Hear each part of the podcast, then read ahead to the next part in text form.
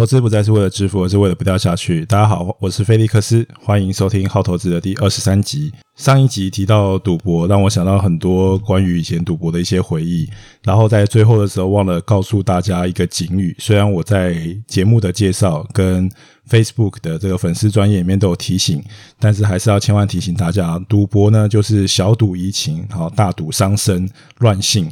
啊，赌博其实就是一件不好的事情，所以不要沉迷于赌博。啊，希望就是补上这个警语，那告诉大家。但是呢，当你沉迷于一件事情的时候，我也可以理解，那真的就是很疯的时候。话说，在上一集有提到说，我之前就是在。百家乐好，就是纵横威尼斯人赌场，然后连赢二十把的这种呃精彩的这种连赢记录的时候呢，那时候已经到了一个不可一世的地步。那个时候就是我在赌桌上面，我都可以感觉到有一股风，就是吹到我的脸上，然后那个突然都觉得有一个 spotlight 打在我的那种光，就是脸上都会感觉上是有一个光的那种感觉。而且其实，在那个赌桌。呃，如果你一直赢一直赢，其实很多人会跟你的，因为后面都会站了很多人嘛，很多人会跟你去押注。如果大家都知道你的运气特别好，很多人就会跟着你押。那通常呢，呃，如果你是在赌百家乐的这个桌上的时候，通常会由呃赌下注最大的人来咪牌，然后咪就会。比如说咪一个什么边啊，咪一个角啊，但是我可能都不是下注最大的，可是到后来因为赢的呃次数太多了，所以到后来其实我的后面就整整都全部都挤满的人，就全部人都跟着我压，然后到后来呢，就是连这个当个赌桌上面压注最大的那个人，他也指定要我来咪牌。好，所以那个时候的感觉是真的很好啊，就是，但是那时候就是很疯狂，然后有一段时间我就觉得说，哦，自己真的是独身了，连拍照都只拍背影，然后都不要拍正面。我知道，就是现在的年轻人，大家就觉得这是老人的梗。但反正就是现在现在没有什么赌博片嘛，但是赌神还是一个很经典的片子。那总之就是勾起我很多以前这个在赌场的这些回忆。但是我还是要告诫大家，赌博就是一件不好的事情。那大家要就是小赌怡情就好。好，那我们今天就接着来讲财务报表的第二个报表，就是现金流量表。那之前有讲过，就是损益表呢，就是你赚多少钱；资产负债表就是你值多少钱。那这两个中间的差异呢？好，包括你的这个整个周期资金的运转，就是你够不够钱，就是现金流量表的争议。那之前有提过，呃，所有的这个财务报表都都是一个会计账，所以说它基本上不是一个现金的概念。可是实际上呢，企业营运的时候，你在支付跟收款的时候，你的维持你的营运都是需要现金的，所以你就需要一个现金流量表来知道你的现金调度的状况是怎么样子的。其实有很多倒闭的企业呢，它其实并不是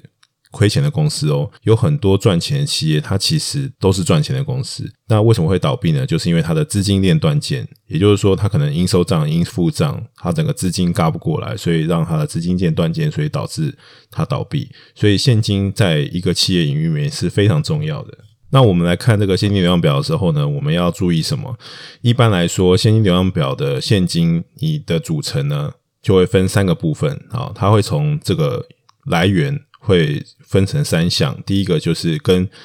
营运活动有相关的这个现金啊，就包括你损益表过来这个现金，它可能做一些应收账跟应付账的调整之后，就是跟营运活动有关的现金。那第二个呢，就是投资活动相关的现金。那第三个就是融资活动相关的现金。这三个其实是以它的这个资金来源来。分区分，但是每一个资金来源都有进跟出，好，所以它就会有在根据不同的这个用途，那它会有进跟出，所以它一共有六个方向的变化。那第一个这个营运活动的现金，其实就不太需要去做特别的讲解。那它就是刚刚讲的从损益表过来的这个现金，通常呢，这个现金是一个呃，这个盈余呢是一个会计账盈余，所以你要把这个折旧的这个现金加回去，那在你做一些应收账、应付账的调整，这就是营运活动用的现金。那通常呢，这个是整个呃现金流表最重要的部分。那第二个重要部分就是来自于。跟投资活动有相关的这个现金流入跟流出，那一般呢，我们在你在法说会上也好，或什么，你会最常听到一个词叫做资本支出。资本支出就是放在这一项里面。可是如果说你去看财务报表的话，这一项可能并不是叫资本支出，在财务报表里面，它的这个呃细的名字应该就是呃购买这个机器设备厂房呃这样子的会计科目。但总之这一个项目呢，通常也都是在投资现金流出的这一个项目里面，它是一个最大的项目，所以它就是一个企业的资本支出，就是它因为未来的呃。投资，然后他做的一些呃扩建，或者是他有做一些呃，就是厂房的一些增产。一般来说啦，我们不需并不需要去观察这里面的每一个细部的指向，我们所需要看的就是说把。营运的这个现金流量呢，跟投资的现金流量两个去做加总，那你会得到一个值，叫做自由现金流量。这个就是一个企业它的呃现金的流量够不够的一个呃最好的一个指标。那因为有很多的这个企业呢，虽然它赚了很多钱。可是他一样要每一年投入非常大的资本开支或资本支出，才能够维持他现在这样子的获利。如果他不去投入这样的资本支出，他可能就赚不到这样子的钱。所以有可能就是他营运的这个现金一直都是一个有收，就有收入有流入的状态。可是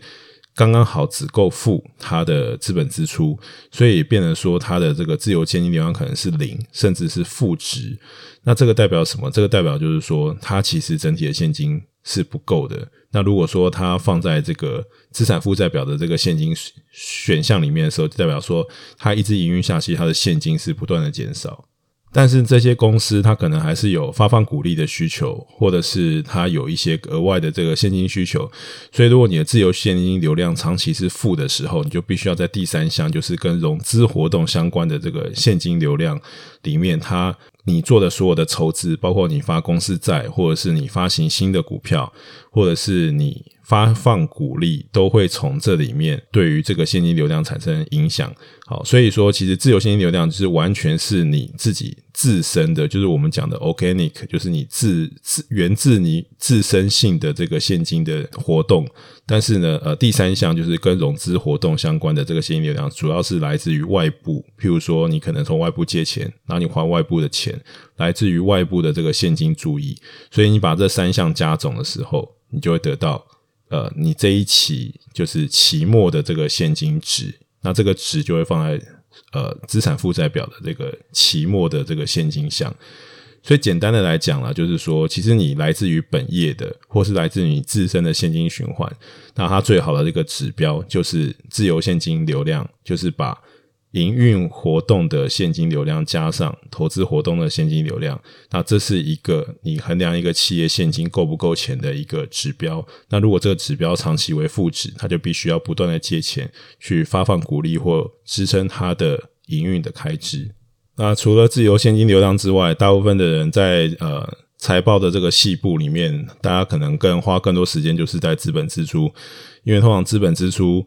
就是预示一个公司未来成长的方向，好，不一定是真的，它能够化为就是真的全部都能转化为营收的成长跟获利，但起码代表说公司也是看到那样机会，它才会投入那样的资本支出，所以它可以是一个指标。那去衡量这个指标的方法有非常的多种，那很多通常比较常见就是说，可能他会去，尤其在高资本支出的行业，他可能会拿。资本支出对于营收做一个比值，甚至对于一到两年之后的营收做一个比值，也就是说，可能多少的这个现金资呃资本支出，它可以带来多少的这个营收。那如果说你每花的这一块钱对于未来的营收的帮助，它其实逐渐下降的话，那代表说你这个资本运用的效率可能不是那么的高。反正衡量资本支出的方式有很多种，但是我觉得啊，就是。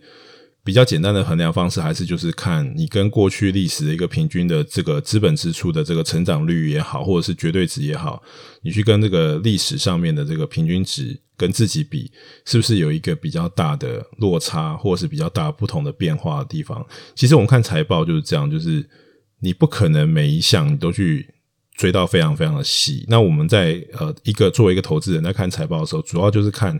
呃那一个。特别不同的地方，就是说，为什么这一个季度或是今年，它突然做了一个很大的改变？那因为通常你有一个大的变化，你就藏不住嘛，你就是会在假设说你的财报是正确的，你就一定会在这个财务报表里面显现出来，就跟我们之前讲，就是财务报表好像是我们的健康报告一样。啊。如果说你真的真的长了一个什么肿瘤，或者是你呃有一个什么身体有个什么大变化，你一定身体某一些细微的数值跟你的自己的过去比，它可能就会超出一个正常的范围值，那你就会花一个比较警戒的心去看待那个项目。所以说，呃，在这样子的环境里面，我也没有办法说啊，这个值高或低一定就是怎么样。主要我们还是去看说你。如果你看习惯了，或者是看久了这个公司相关的财报，你去看它比较它自己历史的每一个季度，你会看到一些变化。那这个变化如果是很大，通常都是会有原因的。那这时候你可以去公开资讯观测站去找一些公司法说会相关的录音档，或者是一些视频，或者是影影片。那你可以看看公司对于这些。变化的解释，因为通常这个法人一定会问的，那你就可以对公司的一些状况呃更多的了解，你也会对于这个经营阶层的风格会有一些呃更多的认识。以上就是简单的介绍有关于现金流量表的呃所需要注意的一些地方。那最后一个还有一个资产负债表，我们就留着呃以后。下一集我们再来讲。我觉得现在这个 Podcast 的新的节目越来越多，我觉得大家可能也没那么多时间听我一个人好一直叨叨絮絮的。我觉得就像这种比较硬核的东西呢，我们尽量精简一点，然后也节省大家的时间，来看看这个反应怎么样。那所以今天的那个内容就这样这样子。那如果你喜欢我内容，不要忘记五星订阅加分享，好，带你这个十分钟十五分钟认识财报。那我们后面还有一集要讲这个资产负债表。那我们就下一集见，好，Love and Peace，拜拜。